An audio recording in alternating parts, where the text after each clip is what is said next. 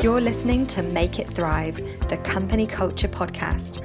I'm your host, Lizzie Benton, culture consultant and founder of Liberty Mind, and I want to inspire people to create unique company cultures where our human potential can thrive. In this podcast, I talk to organisations and employees about the impact of company culture. Together, we can make it thrive.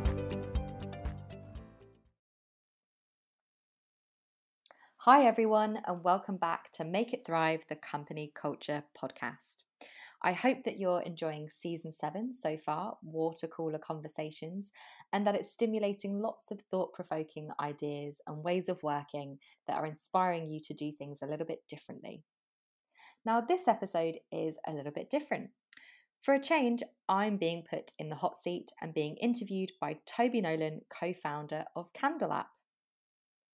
For those of you who are new to Candle, Candle is a mental health awareness app that makes it easy for organisations to detect, triage, solve, and prevent mental health and well-being issues for their people.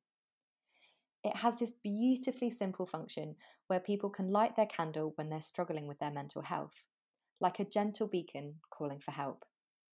If the mental health of your team is a priority right now, then I've linked Candle in the show notes, so I'd highly recommend you go and check them out. Toby and I met last year during the pandemic over the good old Zoom, and we really connected on our shared belief that well-being and mental health shouldn't be an add-on, but a core part of how your company culture operates.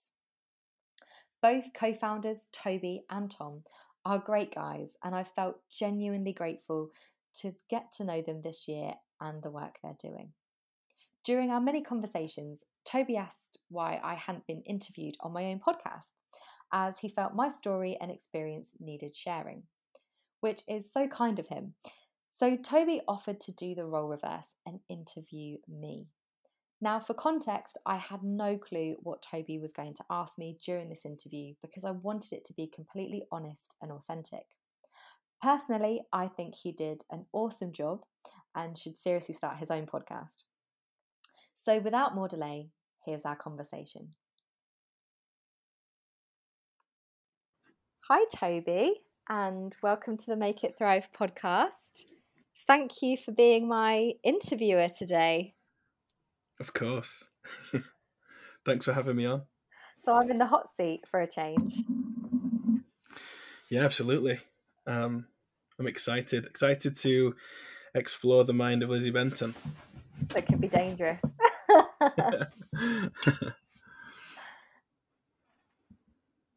so, where do you want to start? What what what question do you want to start with? What's the burning question? Sure. Well, I think it's just cool to point out that this kind of organically came about. Yeah, um, it did. Yeah.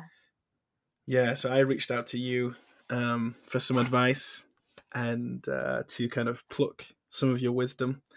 And it became apparent that there was some, there was a lot there. There was a lot there to unpack, and uh, the natural result of that was, hey, let's let's interview Lizzie on the podcast and and learn more. Um, and so I'm excited because I think that the things that I learned in that session one on one were just really valuable, and I think that um, there's just a huge benefit for for for having an interview with you on online. Oh, you're far too kind. you give me way too much credit. oh dear, I've got a lot to live yeah. up to. I'm sure it's going to be great. So, do you want me to start? Yeah, let's do it. I will just put out a disclaimer. If anybody hears any really loud purring during this session, it is because my cat has decided that he wants to join this podcast today. Um, normally he's outside, but it's absolutely chucking it down. So um, apologies in advance if there's an over overtone of purring. Hopefully, it will just relax you. From the cat. If From you if cat, you tell off the yeah. cat, yeah, yeah, we're both called Toby, but you know. um, so here's one, Lizzie, um, and this is maybe a little bit different. Mm-hmm. But what's something that gave you a sense of wonder as a child? Oh, that is such a good question. I love that sense of wonder. I think to me, it was just for me the natural world. I know that sounds really strange, but um, when I was growing up, I was really fortunate that I had a really quite a large garden, and I just loved. Um, sounds so bizarre, but just laying in my garden, looking up at the sky. I used to be quite a daydreamer, so I would just sometimes go out into the garden and just like look up and just watch cloud watch basically. Um, so I always had this kind of yeah deep wonder for the natural world and when I was really little I actually wanted to be an archaeologist. I've gone on a very different route. Um, so yeah, it would be the natural world. I think I still find it wondrous even now. So you say that you you still feel it wondrous now. It still feels wondrous to you now. Mm. Um, what were some of the thoughts that you had as a child when you were thinking about it when you were out there? How did it affect you uh, from a, a, kind of a well-being point of view? Mm, yeah, I suppose it just made me feel really um, grounded. So I, I mean, I was a child that spent a lot of time outdoors. Um, you know, back then you didn't have social media and YouTube and um, all these things you have now. So I really loved just being outside. I used to go on a lot of bike rides with my brothers. Um, and it just made me feel really grounded. And nothing made me feel better than having spent a whole day outside just messing and mucking about and doing stuff. Mm-hmm. That's good. It's good to know. Um, I recently read a blog that you put out about your experience of school mm. and how um, you said something to the effect of you felt school was either for the teachers were either looking after the naughty kids or trying to push the really bright kids and you were left in the middle um, can you explain that a bit more yeah definitely like? yeah so just to put that into context so a good friend of mine susie was talking about um, her choice to move up to Cumbria. And she was concerned that in many years' time, her children might say to her, Why have you moved us out to this rural space? Because we've now got a lack of opportunities. And does our education create opportunities? And for me personally, my experience of school, I absolutely hated it. And I lived in a in a large city, so um, in Peterborough, and originally, um, I was meant to go to a private school. So my parents had got me a position in a private school because my older brothers had been there previously. So I immediately got a position. But as young girls do, I didn't want to be separated from my best friend for life. And I remember so vividly having an argument with my parents in the dining room that I wasn't going to go to this school because I didn't know anybody and I was going to follow my best friend to this like public school, which sounded great to me. Um, I got there and the reality was awful. And I mean awful. It was just a, a public state school and there was it was in a really deprived area so there was a lot of knife crime loads of drugs um, suicide i mean arson attacks on the school all the time. The amount of times it was closed because someone had tried to set fire to the school. Um, lots of underage pregnancies. You know, um, teachers fired for child sexual abuse. It was just horrific. And people always say to me, "Oh, I loved school. Like I can't. Like I wish I could go back." My experience was the complete opposite, and I absolutely hated it, and I couldn't wait for it to be over and because of that kind of extremities of that there was so much deprivation the classes that i attended were just overruled by the children because the ones who were the most disruptive just got the most attention and obviously now as an adult i understand it is because they had a lot of home life issues but as a child it's really frustrating that you're not getting any attention in regards to your education so the teachers were very much either just dealing with the disruptive ones or you know really trying to push those who were highly academic and already getting all the A's and looking to go on to places like Cambridge and Oxford and I was never massively academic I was well behaved and I got mm-hmm. average grades Mm-hmm. I didn't really speak up. I wasn't confident at school, but I did just get sort of lost in the middle. There was no, yeah, there was nothing that massively influenced me at school. You were an in betweener. Yeah, I was. I was a total in betweener. so what what got you through? What got you through?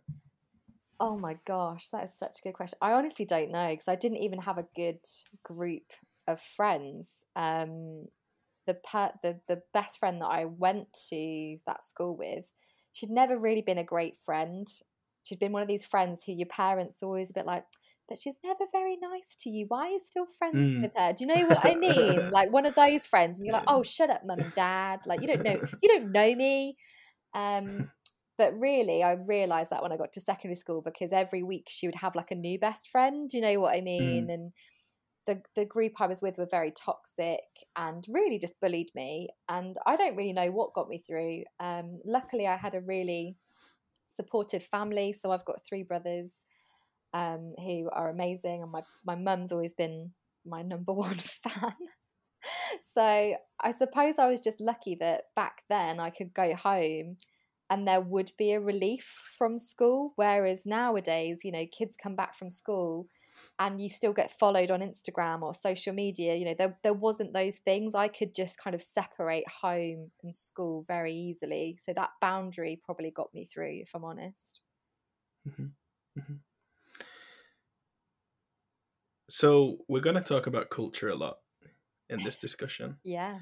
Um, and you know a thing or two about culture. What What was the culture of home? What was the culture of your mum and dad? Uh, gosh, where do I start? I mean, what's the best word? I would say disruptive, um, fear driven. It was not good. So my parents got together when they were teenagers, like they did back those days. You know, met at school, you marry your first love, don't you, and all that jazz. Um, but they came from very different backgrounds, and unfortunately, you know, my dad started his business when he was 19. So he started, he was a carpenter at 19. And then they had my, my older brothers. Um, and yeah, I think because of it's only looking back, and this is not making any excuses for my parents, but it isn't until you become an adult yourself and you realize the pressures that they went through that you can kind of understand the experiences you had. So it was a very traumatic childhood because my dad was domestically violent to my mum on a regular basis um, he's he's totally recovered from that now and he was you know i think he was probably an alcoholic because back in those days you went to work as a carpenter you worked all day and then you went to the pub that was kind of the thing to do back then so it was very much part of almost the cultural norm that men did that they would work all day go to the pub in the evening and i mean mm-hmm. like every evening so there was a lot of kind of um, yeah, violence. It was very disruptive. Um, I mean, hands on heart, I've only since I've been an adult had a good relationship with my dad. I didn't have a good relationship with him growing up. Um, so yeah, it was just really intense. And because they both built successful businesses as I was growing up, that came with a lot of pressure as well. So there was always a lot of arguments around things, mm. um, around, you know, clients not paying, around um, just, yeah, you know, overworking, that kind of thing. So it was an intense experience mm. growing up with my parents. yeah, it sounds yeah. like a like a refiner's fire in many ways. Um, yeah. So, th- I mean, thank you for being so open there. Um, I didn't I didn't know the the the history. Um, but what I love about what you do is that you focus on humanity in the workplace mm. and kind of bridging that gap between recognizing that today, look, we don't need to have these professional hats. Um, there's another way where we can bring our uh, human skills, our human qualities into the workplace. What I want to know and understand is where did you learn about humanity? Ooh, good question. Humanity. I would probably say it's a mixture of things. I don't think there's one particular experience that really, I say, would define it. I suppose it's almost like an amalgamation of things. So, being brought up, um, you know, the way I was, and because as well, my my mum ran a nursery, so every one of my school holidays was basically me being an assistant nursery nurse, which was just oh my gosh, it was so annoying. Um, but you know, having that experience from a young age of looking after children, you learn a lot about humanity through the eyes of children. So. I think a combination of that experience, um, having that kind of compassion, but then also going through the experiences of, you know, seeing my parents, you know, in the situation that that was at home. I think it's all those kind of human experiences that we go through that no one can ever really teach you about. It's just all all the things, you know, and even like my frenemies at school, I didn't ever want to be one of those people. I was just like you know, I'm sure they had their own issues going on, but I never wanted to be someone who put fear into somebody else, who controlled other people, who manipulated other people. It was all these kind of toxic traits, I think, that I've become very aware of from such a young age that I, I just, I would never want to come across or be myself. So it's it's uh it's been an experience of learning what's not the right thing to yeah. do. And then from that figuring out what is the right thing to do. Yeah, absolutely. Which, which I think is a great model in in most um, most places of work or most in any kind of project. Figuring out what the wrong thing is first and mm. can prove pretty successful. Um, so again, you've had quite a number of roles. I think you started out in retail, right? Gosh, yeah, back in my teens, yeah. um, at Republic.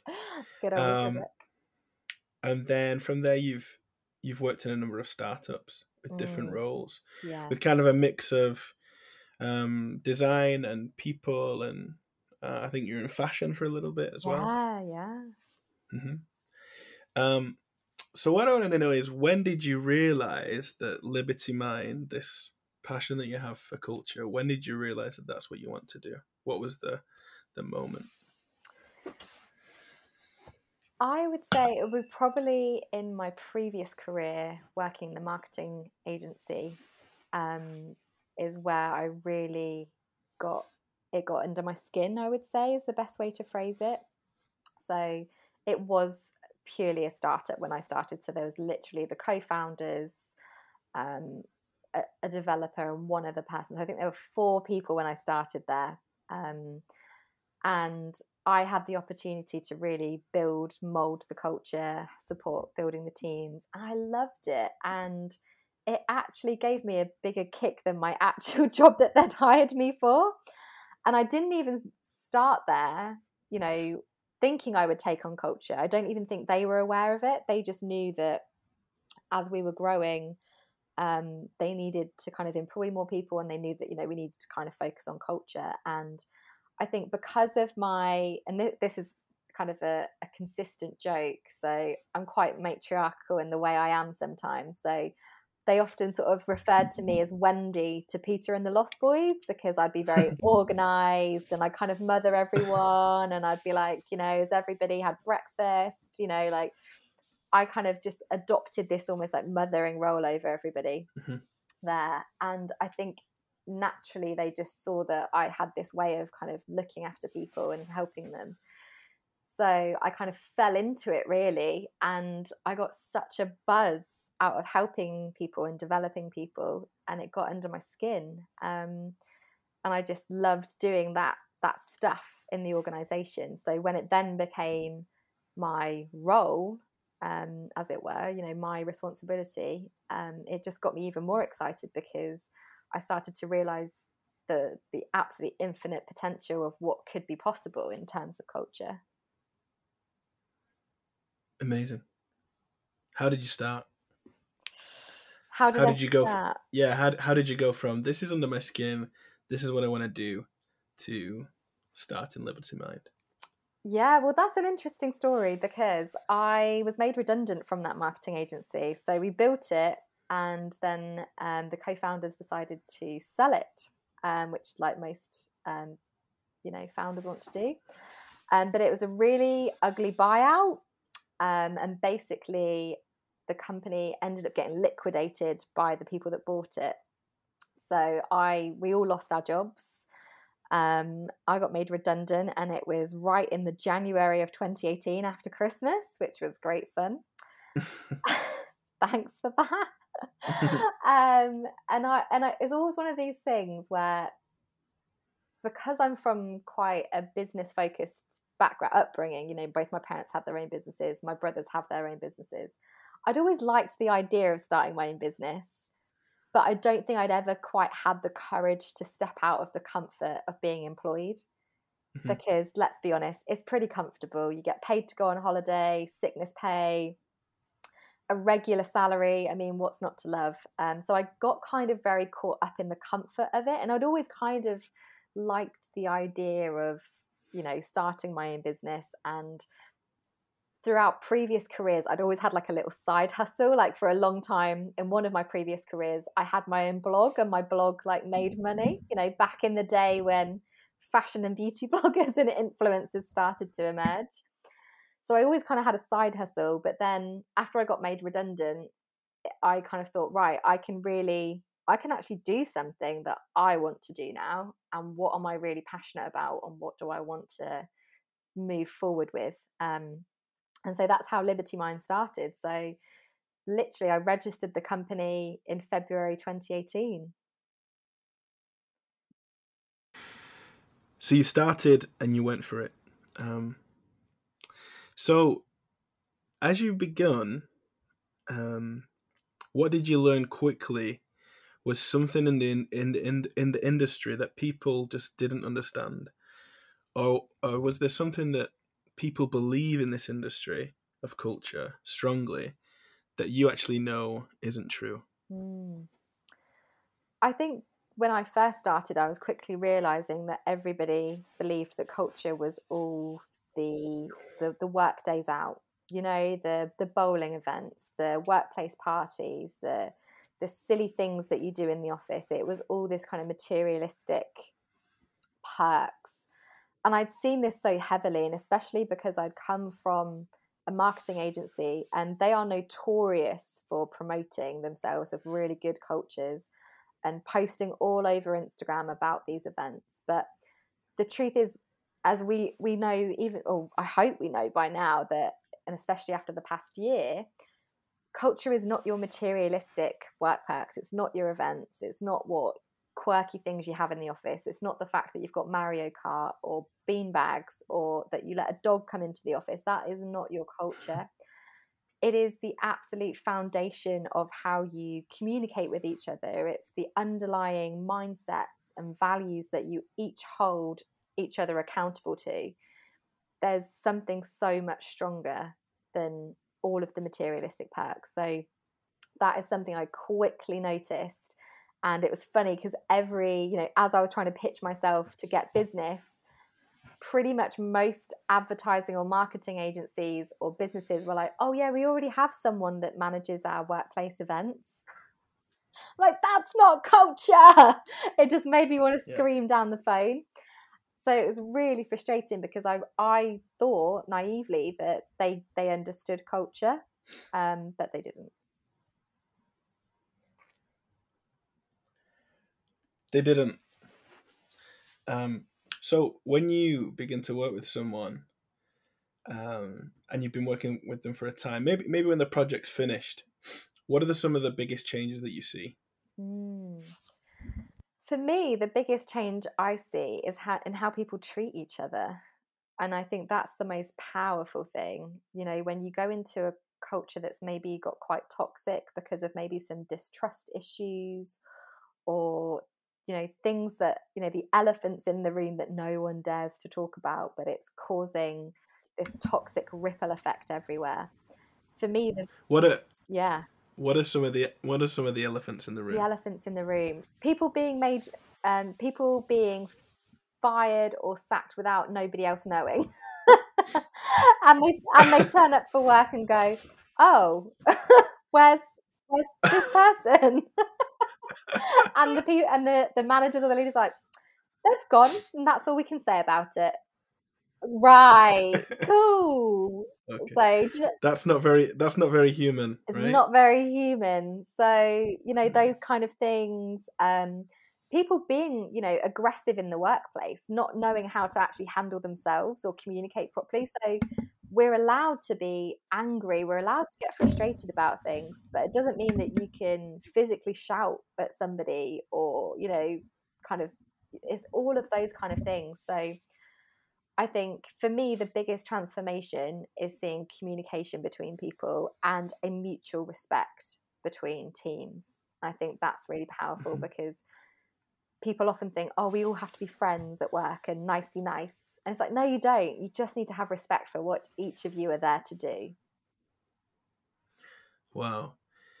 So I, I I don't want to skip over these elephants in the room. I think we need to air out air out this dirty laundry a little bit more um, because I think these things, part of the conversation around a cave, we just want to respect each other. It's kind of like you said before. We've got to figure out what's wrong, what what what what's an incorrect relationship mm. at work. Um, so maybe you could just share more of those things that you've come across in terms of elephants in the room, things that are left unsaid, mm. things that make people just lose respect for managers and and colleagues yeah. Maybe you could elaborate. Yeah. Oh my gosh where do i even start? I mean it's all the things so things such as and i see i still see this a lot now is you know the email you know the, the email that goes round about somebody's done something wrong. So i call it and, and we're allowed to swear on this by the way so explicit language coming up. I call it the fuck up email so that goes round but the person whose actual fault it is, the actual person who's made that mistake, is none the wiser because nobody has the balls to go up to that person and go, "Hey, dude, did you know you fucked this up?" Because we have this like mm. internal fear of, "Oh gosh, well, if I do that, like, are we going to have to go down a HR process and all that crap?" it's like, no, no. Actually, speak to that person as a human being and say, "Dude, like." This happened. Can we have a conversation about this? you know, rather than this fuck up email that goes round where everybody ends up gossiping, oh, who did it? Who do you think did it? And or the worst part, people think it's themselves but are none the wiser. Oh, was that me? Did I mm-hmm. do that thing? So mm-hmm. that's one of the things I see, this kind of like, you know, toxic little drop in the ocean. So things like that that happen. Um, people generally not just treating others with the respect or care. So I had one client a few years ago who had the, and I use this quite a lot, this analogy, but they had the value of care in their, you know, in their list of values that they had as an organization. But they were still months behind paying overtime to somebody who'd done overtime for them and and they were literally like constantly having to bring it up and I was like doesn't really show that you care if you're not very good at paying people the overtime that they do. Like, oh, we care so much, you know, about you and we really value you. It's like, well, you clearly don't if you're not paying people on time, or it's just, it's all of those simple things that people are sometimes afraid to say talk about in the culture because they're afraid to you know at worst get fired they're afraid to be treated differently or ostracized. Um, mm-hmm. You know, somebody might speak up, but then you've got a manager or leader who doesn't say anything back, but then all of a sudden the the office door becomes closed to them, or they get the odd look, or it's a very mm-hmm. cold mm-hmm. attitude. It's all these kind of like under the surface kind of things. Do you know what I mean? Mm-hmm. And obviously, I think with the the email going around, and these are obviously symptoms of a maybe darker problem that mm. there is uh, fundamentally at the base of what this organization is doing. There's flaws, yes. maybe in the strategy or in the in the leaders themselves. Yeah. Um, and and I mean, I don't envy you from a this is because uh, obviously you're working with people who bring into the workplace their own insecurities, their own experiences, their own paradigms, and their own kind of modus operandi, mm. if you mm. will. Um, so how do you manage that when you go in and and change needs to be made?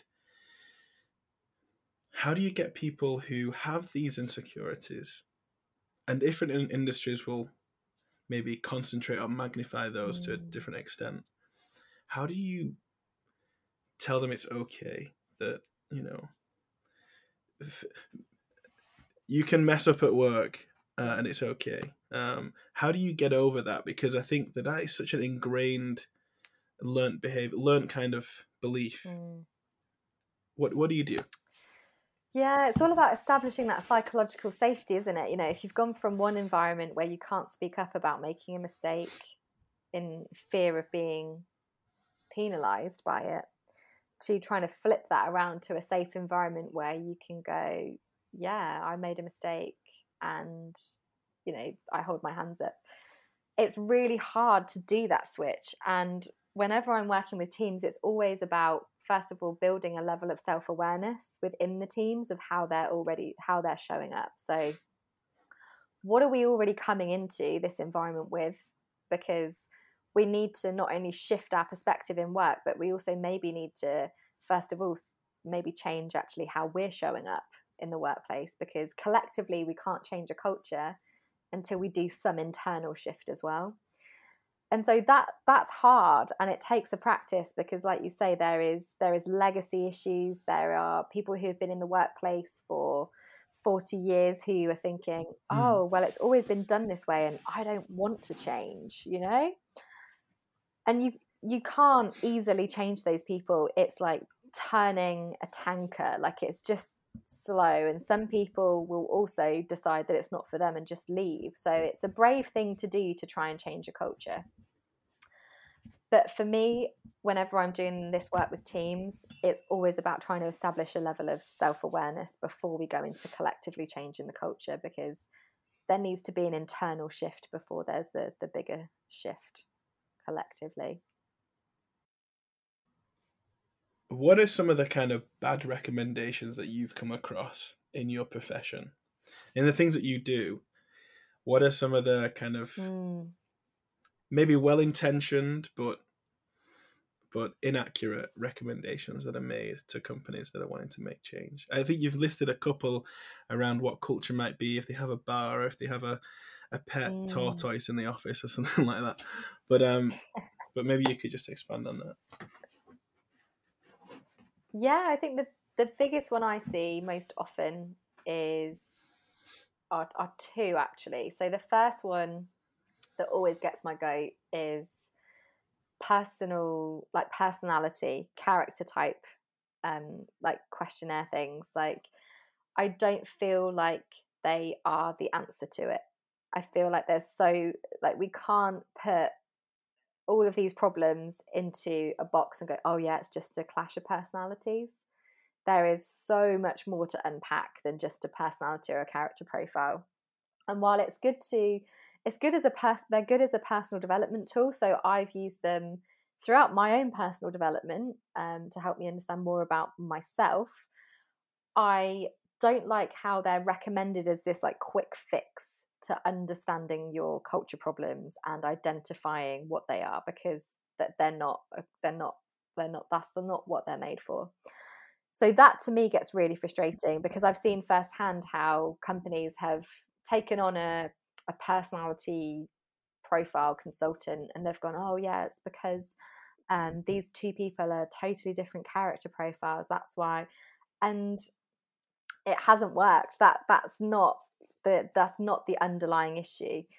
So for me the the hype around character profiling which is still continuing is something that really frustrates me and i actually think they can be incredibly damaging when you add them into company culture.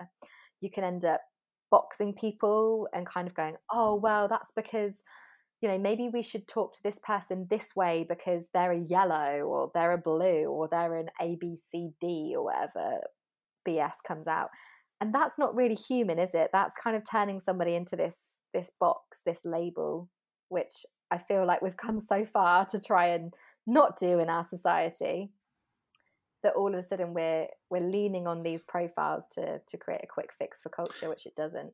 So that would be my first thing. Yeah i think if i can just give an opinion on that um mm. i think that in an ideal sense when you're hiring and when you're bringing people into an organization what you want is the actual you want the aggregation of that person's best not just uh, yeah. uh this is why hiring is so difficult in, in that you know an interview day that could that experience could be existing within a vacuum it's just one day they might just be having a crappy day um, yeah. when they take this personality yeah. test they could just be having a, an off day right um. Whereas the aggregation of that individual is what is really valuable to an organization. Um, yeah. yeah. So um, if you could have a web page or a billboard on the on, on the motorway or an advert on the TV, um, or maybe just a, a constant kind of uh, plug on LinkedIn or wherever it might be, something that a lot of people see. What would you, and it was going to reach billions and um, millions and billions of people. What would it say? Oh gosh, that is yeah, that's a lot of pressure, Toby. One one message. It can it can be a it can millions. be a few words or it can be a paragraph. Um, it would probably be something, and again, excuse my language, but like just stop treating people like robots. it really annoys me that people continue to like treat people like robots and like they're this resource to be kind of strung out to be you know squeezed out of as much as possible and we're not robots we're humans and we have so much more to offer there'll be many robots in the future that can do particular jobs and things for us but to get treated like one right now in the workplace and and that the complete lack of empathy that happens drives me insane. So so why why would you want people to know that? Because uh, that exact point, I think we're still treating people like robots in the workplace, and that they are exchanging, they're exchange simply exchanging their time for mm-hmm. a paycheck. You know, clocking in, clocking out, that kind of old adage. But they're not. They're giving so much more than that it's not just time it's not so that's why i want them to know that because people also are not built just to work for that company either you know that's not the be all and end all of their life they're not a machine there to work by that mm. company's will so that's why i'd want it because i feel like we've forgotten that we're human and that we're such we're more multifaceted than just doing mm-hmm. a job. Mm-hmm. Okay, so I want to maybe switch gears a little bit into kind of practical terms. um, things that things that some of the people listening might be able to do or change, because uh, I think sometimes the um, we underestimate the effect that we that that we can have when we change our own kind of sphere of influence. Um, I think many people mm. might think, okay, our company isn't Tesla, our company isn't Google, you know, our company isn't whoever it might be. Um, we're a little startup in an office in, you know, the south of Manchester or whatever it might be. Um, but what are some practical things, things that can make a difference? What, what's what's one of the best kind of investments a small startup or medium enterprise can make that they can change in the short term that will have a lasting effect. Mm, yeah. I think one of the best things I've ever seen in any company culture or to start with is to teach each other how to be better coaches or mentors. So to actually come from a place of supporting each other. So rather than you know often we come from that expert mode i can tell you how to do everything actually if we come from a place of curiosity and we know how to have a really good conversation and have deep conversations, that benefits our cultures so much more than I would say anything else that I could I could in, implement. I mean, creating a culture where where teams support each other and see each other's potential is really important. So I would say learning how to be almost better coaches within your own business. How can you coach each other on challenges? So I think that's a a real and anyone can any company can go and learn how to listen better, you know, how to listen to each other, how to ask good questions. That is easy to learn. Um, so I would say that is where I would start. 100% listening and asking good questions of each other.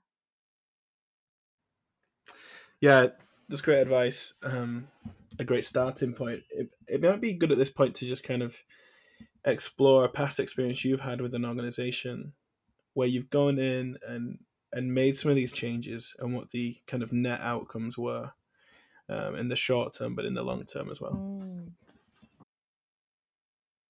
Yeah, definitely. So I would say probably one of the companies that I've worked with most recently was, funny enough, a marketing agency. Um, but they were really open to wanting to do things differently. So they were in quite a saturated area in terms of, you know, they had a lot of competition locally. And they were really aware that, you know, even the founder himself had a lot of experience being in some of these other agencies. So he was like, I don't want to build another agency that's just exactly the same culture and you know and he's very aspirational but doesn't kind of and he wouldn't mind me saying this but doesn't really know the kind of you know the the way the culture needs to be. He's got an idea of it but building a team around that and having putting that into context is very different. And especially because one of the other things challenges which a lot of businesses are going through at the moment as well is the fact that there's remote team members. So you know you've got people you've maybe hired in different parts of the UK so creating a culture and establishing something that would be strong for everybody no matter where they were um, is really important you know that sense of belonging even if you are alone in a home office is really important so for us the the whole thing was around okay establishing a culture but also bringing the team on board with that. So the team itself was very small when I started there. So there was five team members, and we worked with all of the team on building that culture. So it wasn't just one person's vision, you know, directing it. It was very much about okay, what do we all want the culture to be? That kind of collaboration, co-creation kind of mindset. And the exciting part about that as well is that at, at that point as well because of the environment that was in that culture already so luckily i didn't need to change anything in regards to like distrust or anything else like that because everybody was already feeling like they were in a psychologically safe environment we were able to pick up things and change things that maybe you know we never would have thought of. So for example i remember one of the the team members saying about how um, like some of the phrasing in the contract is really negative and it's like really like if you don't if you do this this is what's going to happen to you even though the company itself is really laid back and it didn't come across that way when you're signing this employment contract. It sounds like you know the smallest thing you're going to do you step over the mm. line you're going to get cut.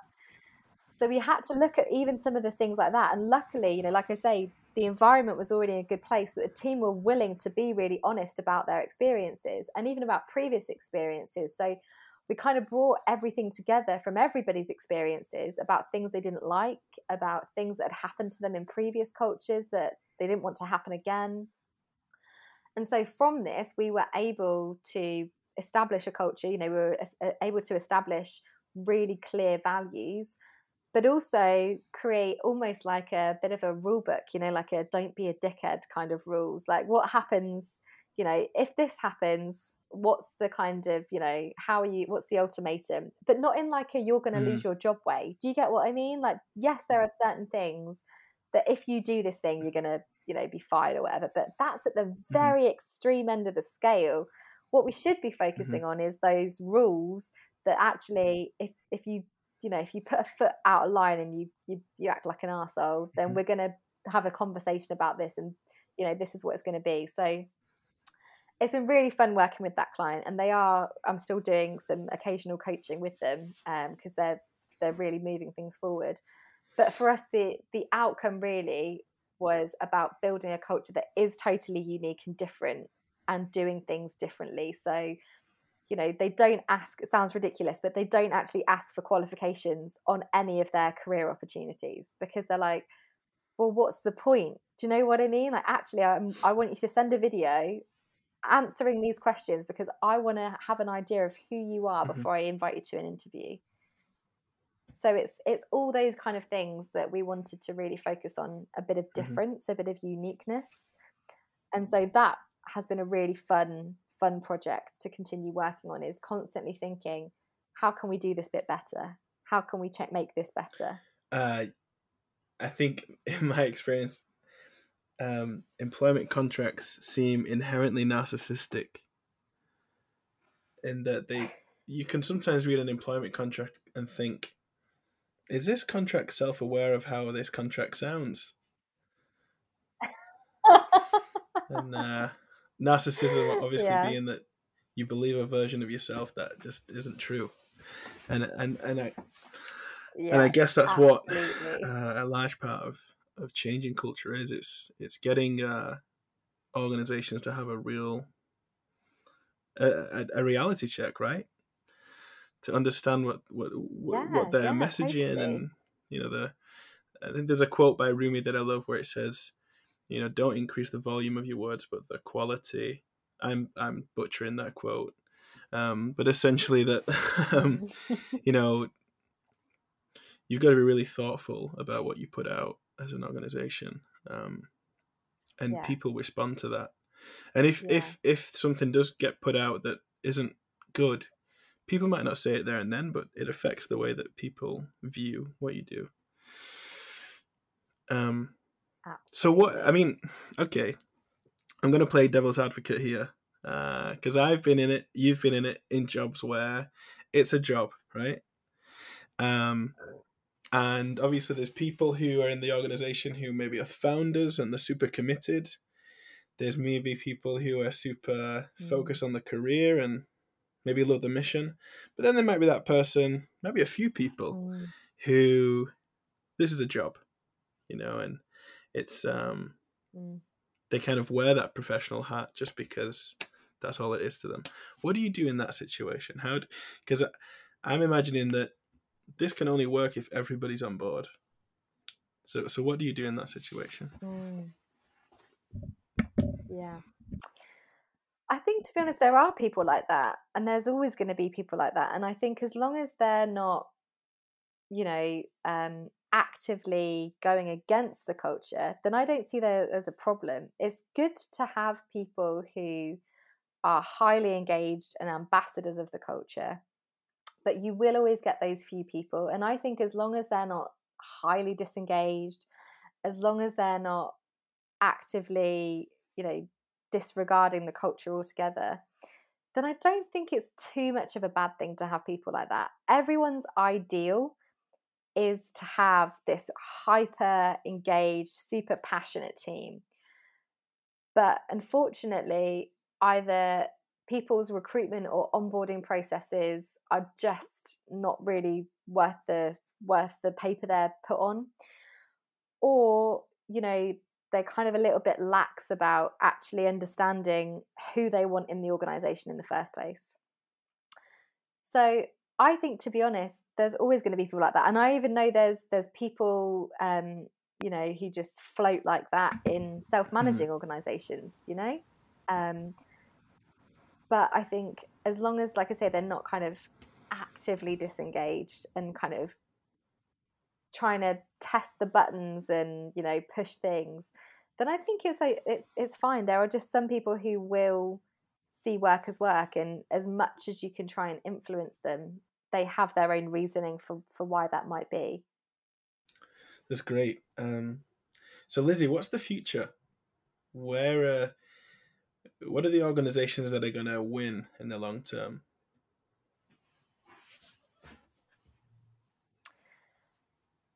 I think I truly believe that the companies that will do the best over the next period of time are the ones who are going to be more agile and who are going to actually totally throw the rule book away and that whole business blueprint. And it's because of the past year that more businesses should be thinking that way. You know, if you had built a business plan for 2020, you may as well have used it for fire fodder for all it was worth. And even though right now we're coming out of a pandemic and it's something we may have to live with for the rest of our lives, unfortunately, there's no urgency about everything else going on, you know, like climate change or other situations that are going on. And we seem to have this idea that, oh, we'll just get over a pandemic and then everything will be fine. But the fact is, it might not be. There might be something else that that comes out next. There might be another pandemic. There might be some major climate change of some kind. And I think the businesses who are more agile, more open minded, more willing to try things out, play with things, experiment with doing things differently, have a bit of courage about the way they hold themselves. I think they're going to be the businesses who do profoundly well, not the ones who get stuck in their ways, who don't want to change, who are resistant to change, I think they're the ones who are going to eventually begin to die a death. And we're going to see more of these really robust, exciting businesses come forward. That sounds that sounds exciting. um, we've spoken about culture now, and I want to know today what's what's your personal culture? Mm. I would say my po- personal culture is constant curiosity. I am a really curious person.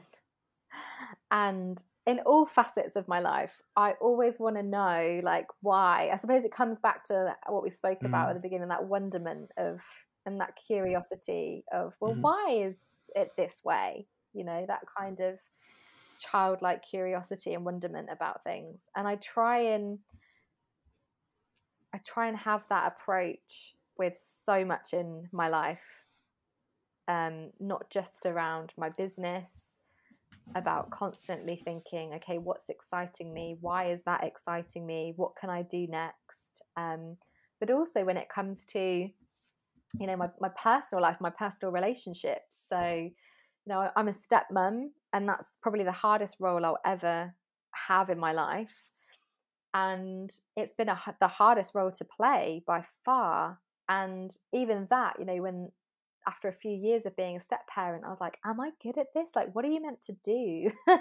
so, even with that, you know, I went on a course to be a better step parent because I was like, I really want to know how to do this well. so, I wanted to be, I was curious about how do you be a good step parent, you know? So for me, it's always curiosity around, yeah, around just life, I think. So when that culture is consistent, what is the net positive to your life? What are some of the things that happen because of it? The the course on being a, a step parent is one of them, mm. and that's mm. great.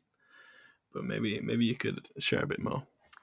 Yeah, I think just imp- like improved relationships and you know you have much more meaningful relationships when you're more curious about things. Um, even I always joke that I'm not very good at going to the hairdressers because I really hate having conversations about holidays. Because I hate it when they go, Where are you going on holiday? And I'm like, Oh, give me strength. Let's talk about something more meaningful. Um, and I know there's not always the right time for deep and meaningful conversations, but I am someone who loves nothing better than a really deep conversation. So, you know, getting curious around friendships and developing much more deeper, meaningful friendships is really important to me. And even, you know, my lockdown hobby of plants, house plants, which I used to murder regularly, and now and now they actually survive. And my friends joke that I should uh, open a plant shop. Um, but to me, when when I'm in that curious mode, life is so much lighter and less heavy. I think when we mm. take everything so seriously and we have this kind of weight on our shoulders that we have to know everything and we have to do everything a certain way, that's heavy. That is some heavy shit to carry. It's like, well, no, actually, I'm going to be curious, and maybe my curiosity will just lighten the load a bit, and I'll I'll find something that makes it more fun or more interesting or more exciting.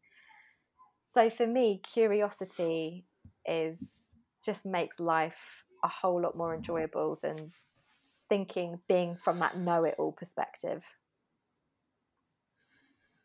yeah, there's there's it reminds me of a, a movie, I forget its name, but there's so much beauty in the world. Um yeah. So building on that curiosity, if you weren't doing Liberty Mind, mm. if you weren't helping businesses with culture, what would you be doing? Oh, that is a good question. And I honestly don't know the answer. Um, my, answer. my mum, my mum always used to give me the best, the best advice I've ever been given about your career or your job. From from my mum is just do what you love.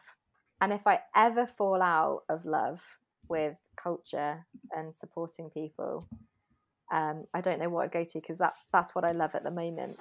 But that's what I've always done, and you could say my my career up until now has been a total squiggle. You know, it's not been linear, it's a total kind of squiggle. And that's because I've just followed that. If I don't love something, then I don't do it anymore because there's no passion. And when there's no passion, you never do anything well.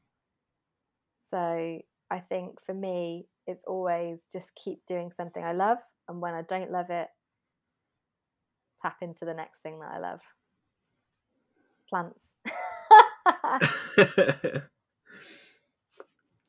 I think that's a great. I think that's a great place to end, right?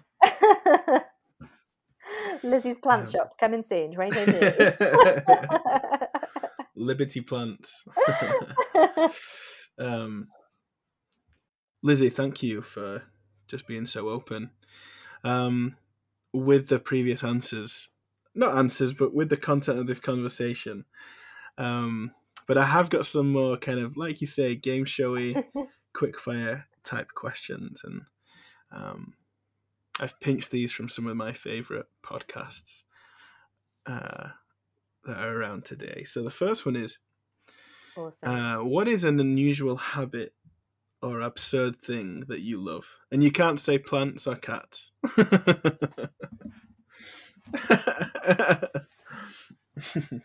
Damn, you took both of those away from me an unusual thing I love. Mm, mm, mm, Um, absurd. Unusual. Or absurd. I'm trying to think of what I do now that's a bit weird or absurd.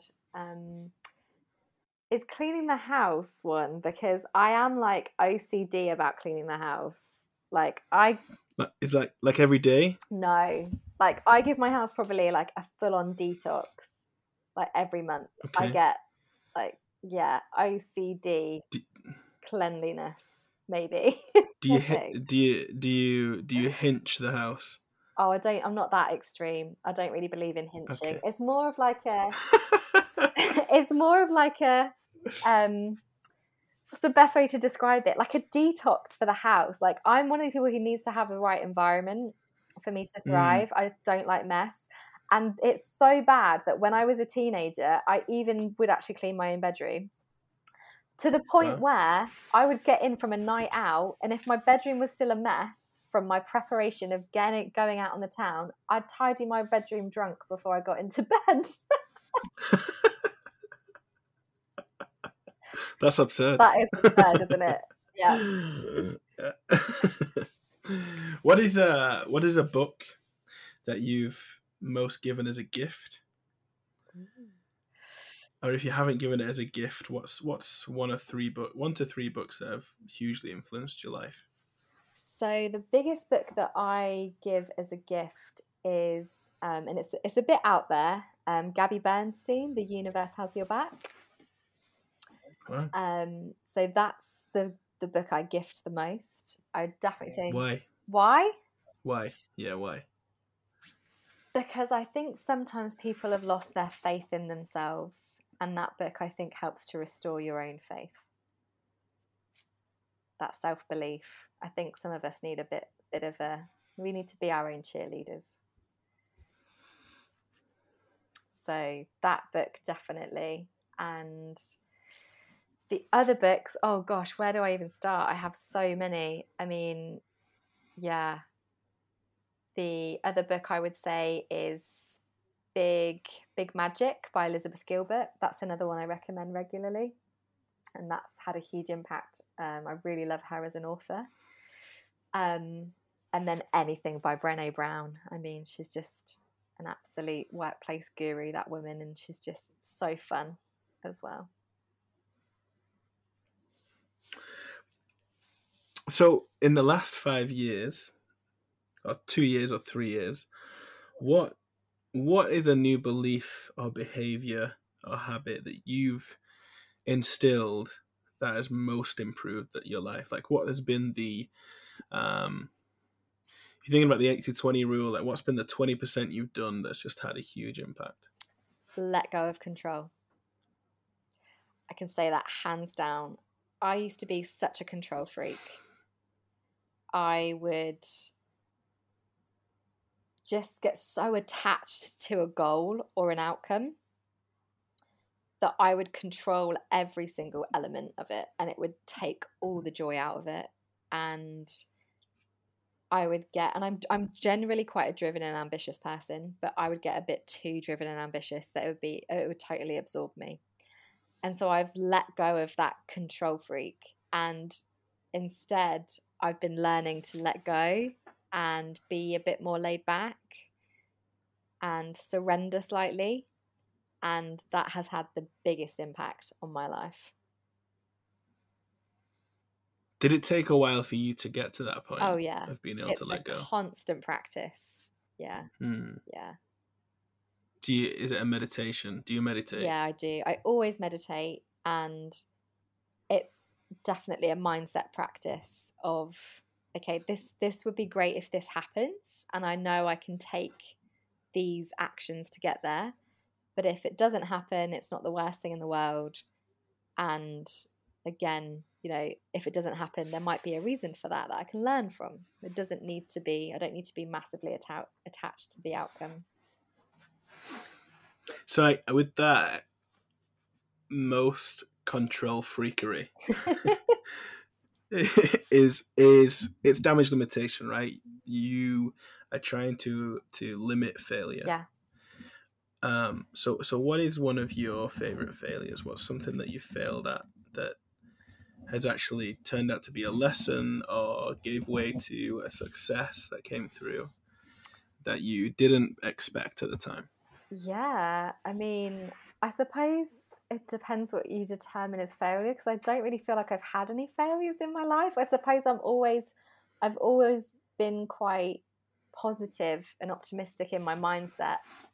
But if I had to say there was a failings, I would say Maybe a setback. yeah a setback so i would say um, personally um, a breakdown of a, relate a, a- previous relationship um, that i had that lasted for 10 years and i i ended it that because i think with that there was also a lot of lessons around realizing people's expectations on you and Mm. um, you I didn't fail in my eyes, but I failed in a lot of other people's eyes because their expectations changed of me. Um, so I would say that's that's one. Um, and then I would say professionally, what's a failing? I would say, yeah, I mean, there's there's so many bumps in the road where you think, oh, this will be really good, and then it's kind of crap, and. Um, so when I first started, I really wanted to um, launch like my own culture award. You know, and I was like, oh, I'm going to launch my own culture award, like Glassdoor and all these ones giving them out. And, I, and then I realized they're just so much BS that I don't believe in them either. So but, but, I'd already spent a lot of work on um, the graphic designer and everything, so I'd forked out all this money on like this, all this branding and certificates and all of this, and I was like, I actually don't want to do that. so yeah, there's plenty. What did you choose from? Because clearly, your feeling about it changed mm. as you got to a certain point in the road. Mm. What was it that you sensed? You said that you didn't want to be you didn't want to be associated with BS, right? Mm-hmm. So yeah. Is that what it was? Yeah, it was. I thought, who am I to feel like I can judge people's cultures? You know, it's so subjective. So I kind of saw it through that lens and I thought, who who am I to give this criteria criteria out? Because even as a as a culture in quotes expert i'm still on the journey of really understanding like what an ideal culture is i'm i'm mm-hmm. consistently on that journey and we're all on that journey and what you might have for example certified as an amazing culture pre-covid could be an absolute shit show right now mm. so ha- you know it's one of those things that it's, it's always a journey so i don't think you can kind of put the flag in the earth too quickly that's interesting. So it, it's less about. It's not. It's not prescriptive, mm, right? Yeah.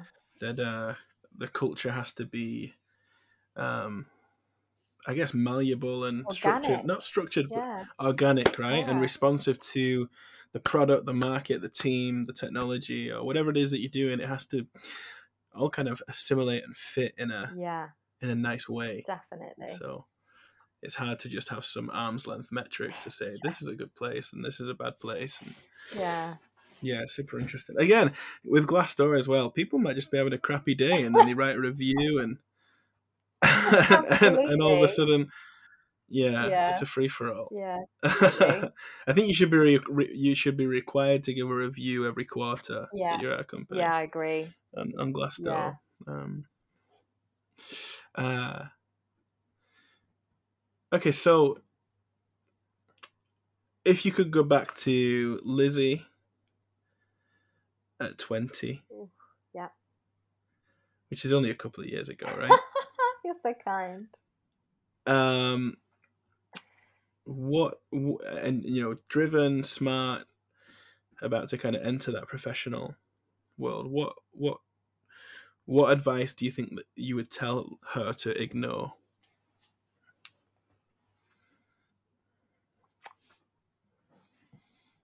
I would say ignore anybody that tells you it can't be done. It's only their speak it, fear speaking.